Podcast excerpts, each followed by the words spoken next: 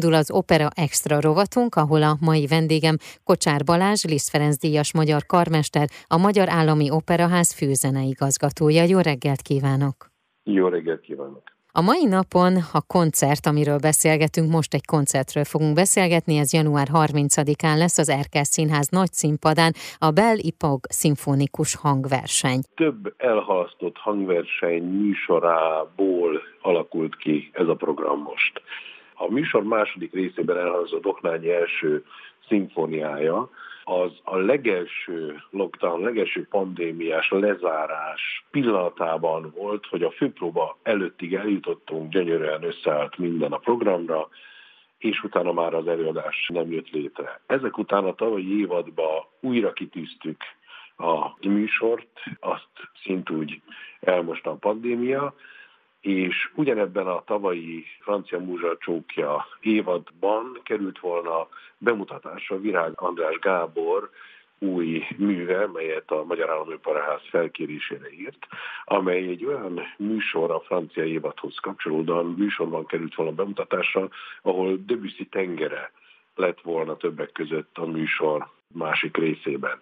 Így és ezért kapta ez a mű a franciás címet, mely a hullámok színei címet kapta ennek a műnek, mely egy igazából egy hegedűverseny, a szólistája Kálai Ernő kiváló koncertmesterünk. Ha valakik ellátogatnak erre a hangversenyre, ők hogyan készüljenek, mennyire nyitott szívvel álljanak ehhez, nyitott lélekkel? Mindez igazából csak azért az van a kérdésem mögött, hogy ugye ebben hallhatunk kortás darabot is. Én alapvetően azt gondolom, magyaráznom a kortás zenéhez való kötődésemet talán nem kellene, hiszen ebben nőttem föl, és nagyon-nagyon sok művet dirigáltam már az előző 40 év alatt. Számomra ez egy borzasztó fontos dolog. Egyrészt előadó művészként is az általán vezetett együttes részéről, mindenki részéről a lehető legnagyobb koncentrációval, legnagyobb odafigyeléssel, körültekintéssel kezeljünk, mint minden más művet, de kiemelt fontossággal a kortás műveket, hiszen hihetetlen nagy felelősségünk van ilyenkor abban, hogy ezek a művek elhangzásuk után fönt maradnak-e a köztudatban, bele tudnak-e kerülni, zenei irodalom részévé tudnak-e válni, ilyen formán többször elhangoznak-e, avagy nem. Anélkül, hogy az ember túl dimenzionálná a saját szerepét, de azért mégis ezekben a dolgokban ez nagyon fontos, mert egy Brahms szimfoniát, egy Puccini bohém életet, ha éppen nem úgy sikerült, remélem azért nem így van, de azzal együtt az a mű már ott van a köztudatban és megért. Ezek a művek, a kortás műveink rajtunk is múlnak, hogy milyen képet hagynak, és mennyire tudnak tehát fönnmaradni. Most ezért ez nagyon fontos a mi eh, hozzáállásunk mellett az is, hogy arról is beszéljünk, hogy milyen kontextusba helyezi az ember ezeket a darabokat. Ahogy jeleztem, ugye ez a hegedűverseny úgy született, hogy egy olyan programba került volna eredendően bele, ahol talán még ennél is jobban simult volna a zenei anyag abba a kontextusba Debussy tengerével. De én azt gondolom, tekintettel arra, hogy a műsoron elhangzó Mihalovics Ödön Sellő című szimfonikus költeménye, amely egy 1870-es évek közepi, egyébként nagyon ritkán előadott sajnálatos módon, az a szerző maga nem picit, de nagyon méltán elfeledett zeneszerző egyébként.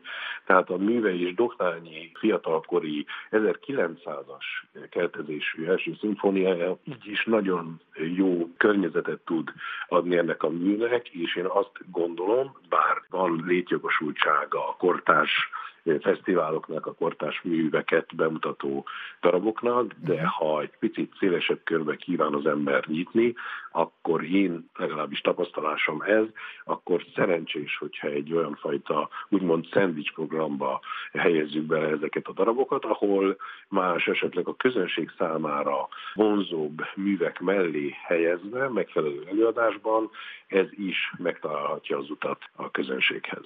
Ugye azt említette, hogy hegedűn közreműködik Kálai Ernő hegedű művész. Igen, Kálai Ernő Magyar Állami Operaház zenekarának koncertmestere. Itthoni tanulmányai után kint Amerikában palérozódott tovább, és hazatérve vonós négyesével, illetve szólistaként is nagyon komoly sikereket ért már el, amikor egy meghallgatáson nálunk jelentkezett, nagyon nagy örömünkre tette ezt, hiszen fantasztikus művész és egy olyan fajta, egyrészt égköve, másik oldalról pedig egy olyan fajta hajtóereje a zenekarnak az, hogyha olyan művészek is részei, akik tényleg minden, de a sokoldalúságukkal, minden megszólalásukkal egyértelműen azt a színvonalat képviseli, amit egyébként, és számunkra nagyon fontosan, minden zenekari művészünk számára egy elérendő cél. Miért érdemes elmenni erre a koncertre?